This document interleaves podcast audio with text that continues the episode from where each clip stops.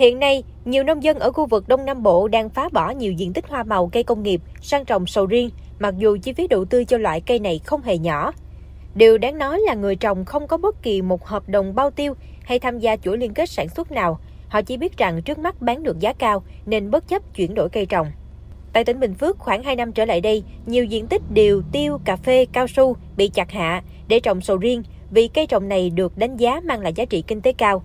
Theo Sở Nông nghiệp Phát triển Nông thôn tỉnh Bình Phước, tính đến cuối năm 2022, diện tích cây sầu riêng trên địa bàn tỉnh đạt 4.802 ha, tăng 1.364 ha so với năm 2021. Trong khi đó, diện tích hồ tiêu giảm 1.144 ha, cà phê giảm 604 ha. Sự phát triển mạnh diện tích sầu riêng cũng là điều dễ nhận thấy khi đến các địa phương trong tỉnh Bình Phước. Giờ đây, nhiều diện tích vườn tiêu, cao su, điều đã được đốn bỏ, thay vào đó là rừng sầu riêng mới trồng.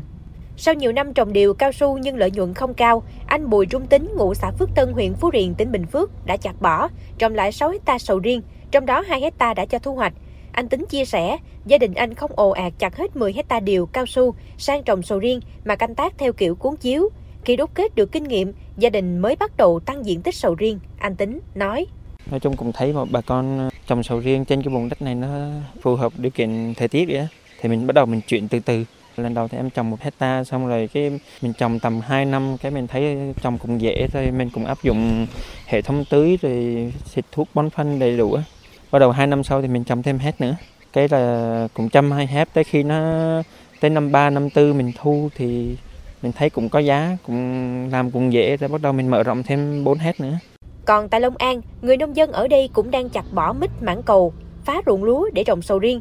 Theo thống kê của Sở Nông nghiệp Phát triển Nông thôn tỉnh Long An, tính đến cuối năm 2022, diện tích sầu riêng toàn tỉnh có hơn 438 ha, trong đó một nửa là trồng mới. Các địa phương tăng diện tích sầu riêng gồm huyện Tân Thạnh, Mộc Hóa, Thạnh Hóa, Vĩnh Hưng, thị xã Kiến Tường. Tốc độ tăng diện tích nhanh, nhưng thực tế chỉ có 36 ha thuộc hai vùng trồng sầu riêng ở xã Tân Lập, huyện Tân Thạnh, được cấp mã số xuất khẩu sang thị trường Trung Quốc. Theo những hộ dân ở khu vực này, ngoài 21 hecta đất đã chuyển hẳn sang trồng sầu riêng, thì sẽ tiếp tục trồng xen canh với các cây trồng khác để lấy ngắn nuôi dài. Anh Nguyễn Văn Nam, ấp Trương Công Ý, huyện Tân Thạnh, tỉnh Long An cho biết.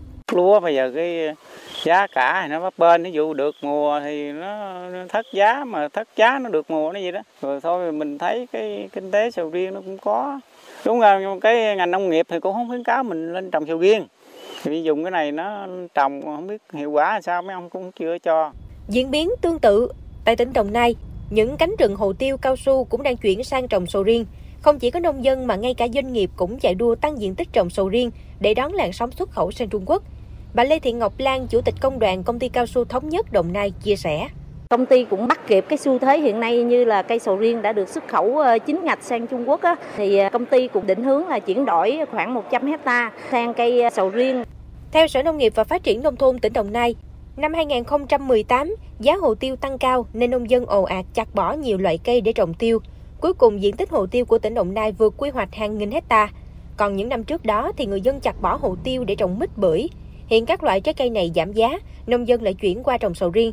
Cụ thể, diện tích hồ tiêu của Đồng Nai chỉ còn khoảng 11.400 hecta, giảm 2.600 hecta. Mít bưởi cũng giảm mạnh từ 15.000 hecta còn 3.500 hecta. Trước việc diện tích sầu riêng tăng vọt, bà Đặng Thị Thúy Nga, giám đốc hợp tác xã Xuân Định, tỉnh Đồng Nai, tỏ ra lo lắng trước nguy cơ cung vượt cầu như đã từng diễn ra với các loại trái cây khác. Những cái vườn tiêu bị chết, những vườn điều và những cái vườn rừng, vườn cao su là bây giờ là họ không có giá trị cao thì họ đang phá và thật sự họ đang ào ạt luôn rồi.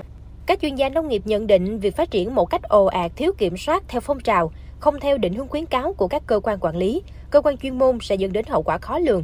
Đặc biệt đó là câu chuyện cung vượt quá cầu, dội chợ và nghiêm trọng hơn là tại các vùng đất không phù hợp sẽ gây thiệt hại nghiêm trọng về năng suất và chất lượng uy tín sầu riêng của Việt Nam.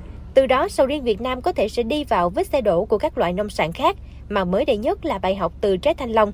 Lúc này, người chịu thiệt hại nặng nề nhất vẫn là nông dân. Vậy làm sao để sầu riêng có được thị trường tiêu thụ ổn định, mang lại hiệu quả kinh tế bền vững? Mời quý vị đón nghe phần 2 của loạt bài.